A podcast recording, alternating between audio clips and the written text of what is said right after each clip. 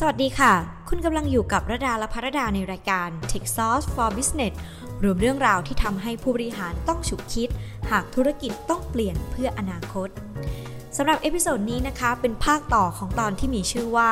องค์กรจะบริหารแต่ละหน่วยงานอย่างไร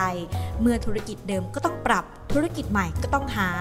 ซึ่งเราได้พูดคุยกันในประเด็นของการบริหาร portfolio ขององค์กร ในการใช้เทคโนโลยีเข้ามาทั้งในแง่ของการเพิ่มประสิทธิภาพให้กับธุรกิจเดิม และค้นหาธุรกิจใหม่ ๆ โดย TechSauce ได้ยกผัง Business Model Portfolio ที่พัฒนาโดย Alex Osterwalder และ Eve p i n u r ผู้คิดค้น Business Model Canvas สำหรับธุรกิจมาอธิบาย รวมไปถึงได้มีการยกกรณีศึกษาของผิงอันกรุ๊ปที่ได้ตัดสินใจ transform ตัวเองมาสู่การเป็น Tech Company เพื่อที่จะสามารถเป็นมากกว่าผู้ให้บริการทางการเงินและประกันภัยนั่นเอง ดังนั้นใน episode นี้เราจะมาอธิบายกันต่อถึงสิ่งที่ผิงอันกรุ๊ปทำว่ากว่าที่จะสามารถ transform องค์กร จนก้าวสู่การเป็น Tech Company ได้นั้น พวกเขาบริหาร portfolio อย่างไร ย้อนกลับไปตั้งแต่ตอนเริ่มต้นที่จะ transform องค์กรของผิงอัน ได้มีการลงทุนในส่วนของธุรกิจเทคโนโลยีกว่า 7,000 ล้านเหรียญสหรัฐ เพื่อพัฒนาใน 4 เทคโนโลยีหลักที่เชื่อว่าจะมีส่วนสำคัญ ต่อการขับเคลื่อนอนาคตของธุรกิจการเงิน อันได้แก่ cognitive recognition AI blockchain และ cloud ซึ่งเทคโนโลยีพวกนี้เปรียบเสมือนลมหายใจที่ให้ชีวิตใหม่กับธุรกิจหลักของผิงอัน อีกทั้งยังสามารถสร้างกำไรเพิ่ม และลดความเสี่ยงจากการถูก disrupt ได้เช่นกัน ตลอดระยะเวลา 10 ปีที่ผ่านมานับตั้งแต่ปี 2008 ถึง 2018 ที่ผิงอันใช้เวลาไปกับการนำเทคโนโลยีเข้ามาช่วยเพิ่มประสิทธิภาพในการดำเนินงานให้กับบริษัท และได้สร้างผลลัพธ์ในแง่ของรายได้ที่มีการเปลี่ยนแปลงในเชิงบวกอย่างชัดเจน ก่อนอื่นเรามาดูรายได้ย้อนหลัง 10 ปีที่ผ่านมาจากปี 2008 ถึง 2018 ของผิงอันว่าเป็นอย่างไรกันบ้าง เริ่มต้นกันที่ธุรกิจประกันชีวิต จากเดิมรายได้ติดลบ 127%เพิ่มมาเป็นเติบโต 31%ธุรกิจประกันอสังหาริมทรัพย์ และประกันอุบัติเหตุ จากเดิมรายได้ติดลบ 60%เพิ่มมาเป็นเติบโต 14.6%สำหรับสิ่งที่ผิงอันทำนั้นในหมวดของธุรกิจประกันภัยมีหลากหลายอย่าง ยกตัวอย่างเช่น ผิงอันได้มีการพัฒนาเทคโนโลยี เพื่อปรับปรุงประสิทธิภาพของธุรกิจ ในปี 2014 นั้น คือพิงอัน Auto Owner App ด้วยการใช้ AI และเทเลมิติก เพื่อติดตามพฤติกรรมคนขับนำข้อมูลมากำหนด และเลือกระดับความเสี่ยงในแต่ละบุคคล รวมไปถึงสร้างความสัมพันธ์ที่ดีกับลูกค้าด้วยการให้รางวัล กับผู้ที่มีพฤติกรรมการขับขี่ดี ลดระยะเวลาการเคลมประกันผ่านทางแอปพลิเคชันได้ ซึ่งในปี 2019 ผิงอันมียอดผู้ใช้งานแอปดังกล่าวอยู่ที่ 16 ล้านรายต่อเดือน มาต่อกันด้วยธุรกิจสถาบันการเงิน และการบริหารสินทรัพย์ของผิงอัน โดยธุรกิจสถาบันการเงิน จากเดิมรายได้ติดลบ 6%เพิ่มมาเป็นรายได้เติบโต 6.5%ส่วนธุรกิจบริหารสินทรัพย์ จากเดิมมีรายได้ติดลบ 20%เพิ่มมาเป็นรายได้เติบโต 3.1% โดยสิ่งที่พิงอันทำสำหรับส่วนนี้คือ พวกเขาได้ใช้เวลากว่า 4 ปี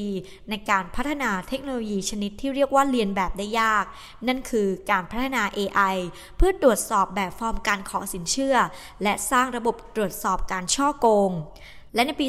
2017 โปรแกรมสามารถจับทุจริตผ่านการวิเคราะห์การแสดงสีหน้าและภาษาทางกาย หรือที่เรียกว่า micro expression ของผู้ใช้งาน ซึ่งทำให้มีความแม่นยำกว่า 90%และบริษัทก็ใช้เทคโนโลยีนี้แทน credit scoring ในการพิจารณาอนุมัติสินเชื่อ จากเทคโนโลยีดังกล่าวทำให้ผิงอันสามารถเพิ่มลูกค้าใน segment ใหม่ นั่นคือกลุ่มลูกค้าชาวจีนที่เดิมไม่มีคะแนนเครดิต คิดเป็นกว่า 40%และด้วยเทคโนโลยีนี้ช่วยลดการสูญเสียจากการให้เครดิตกว่า 60%ด้วยเช่นกัน นับตั้งแต่ปี 2008 ที่ผิงอันได้ตัดสินใจเปลี่ยนมาเป็น Tech Company นั้นผิงอันได้ตั้งมั่นในการทุ่มงบประมาณกว่า 1%ของรายได้ หรือคิดเป็นกว่า 10%ของกำไร เพื่อใช้ในการวิจัยและพัฒนาในทุกๆ ปี พร้อมกันนี้ผิงอันได้มีการบ่มเพาะ tech startup ในบริษัท เพื่อมาปฏิวัติธุรกิจเดิมอีกด้วย และในปี 2028 ผิงอันคาดว่าจะใช้งบประมาณอยู่ที่ 21,000 ล้านเหรียญสหรัฐ ในการวิจัยและพัฒนา ซึ่งเป็นกลยุทธ์ที่จะทำให้ผิงอันกลายเป็น tech giant ได้ในที่สุด จากความมุ่งมั่นอย่างแน่วแน่ในการลงทุนด้านการวิจัยและพัฒนา พร้อมด้วยวัฒนธรรมองค์กรที่มีความคล่องตัวสูงทำให้ผิงอันสามารถปั้นสตาร์ทอัพในพอร์ตโฟลิโอที่สามารถสร้างคุณค่าได้กว่า1ใน3ของธุรกิจทั้งหมด โดยปัจจุบันผิงอันมีสตาร์ทอัพที่เกิดจากการบ่มเพาะกว่า 11 แห่ง โดยมีสตาร์ทอัพที่จดทะเบียนในตลาดหลักทรัพย์ 2 แห่ง และมีสตาร์ทอัพที่อยู่ในระดับยูนิคอร์นกว่า 4 แห่งด้วยกัน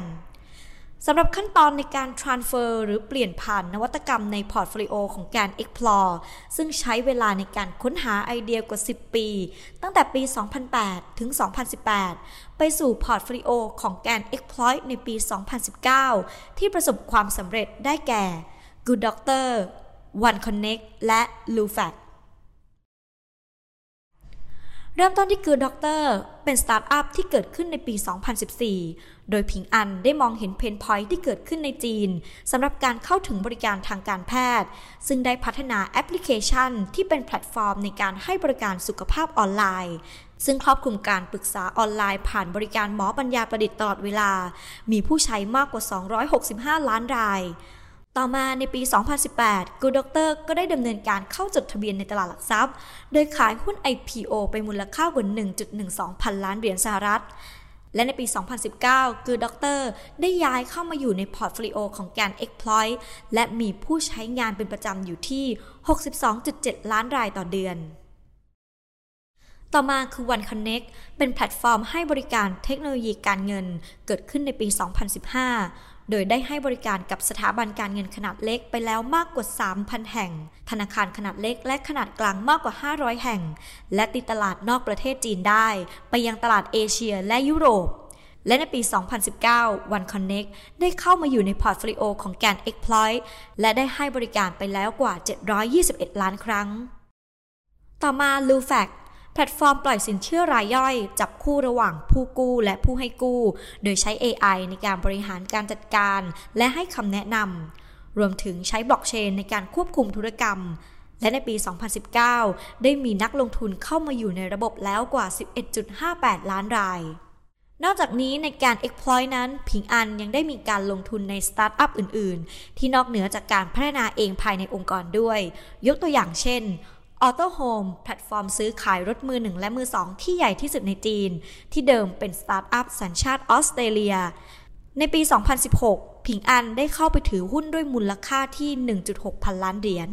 และหลังจากนั้นผิงอันก็ได้เข้ามาปรับปรุงแพลตฟอร์มดังกล่าว ด้วยการบูรณาการ Data ของผลิตภัณฑ์ต่างๆ เข้าด้วยกัน ไม่ว่าจะเป็นคำแนะนำการขายออนไลน์ การตลาดออนไลน์ เพื่อช่วยเพิ่ม conversion rate ให้กับผู้ผลิตรถยนต์ และฝั่งของดีลเลอร์ และในปี 2019 การลงทุนของผิงอันก็ได้ออกดอกออกผล ด้วยการที่ Autohome มีมูลค่าบริษัทอยู่ที่ 10,000 ล้านเหรียญสหรัฐ และกลายเป็นธุรกิจที่เติบโตอย่างรวดเร็ว และมียอดผู้ใช้งานต่อวันเฉลี่ย 38 ล้านรายในปี 2018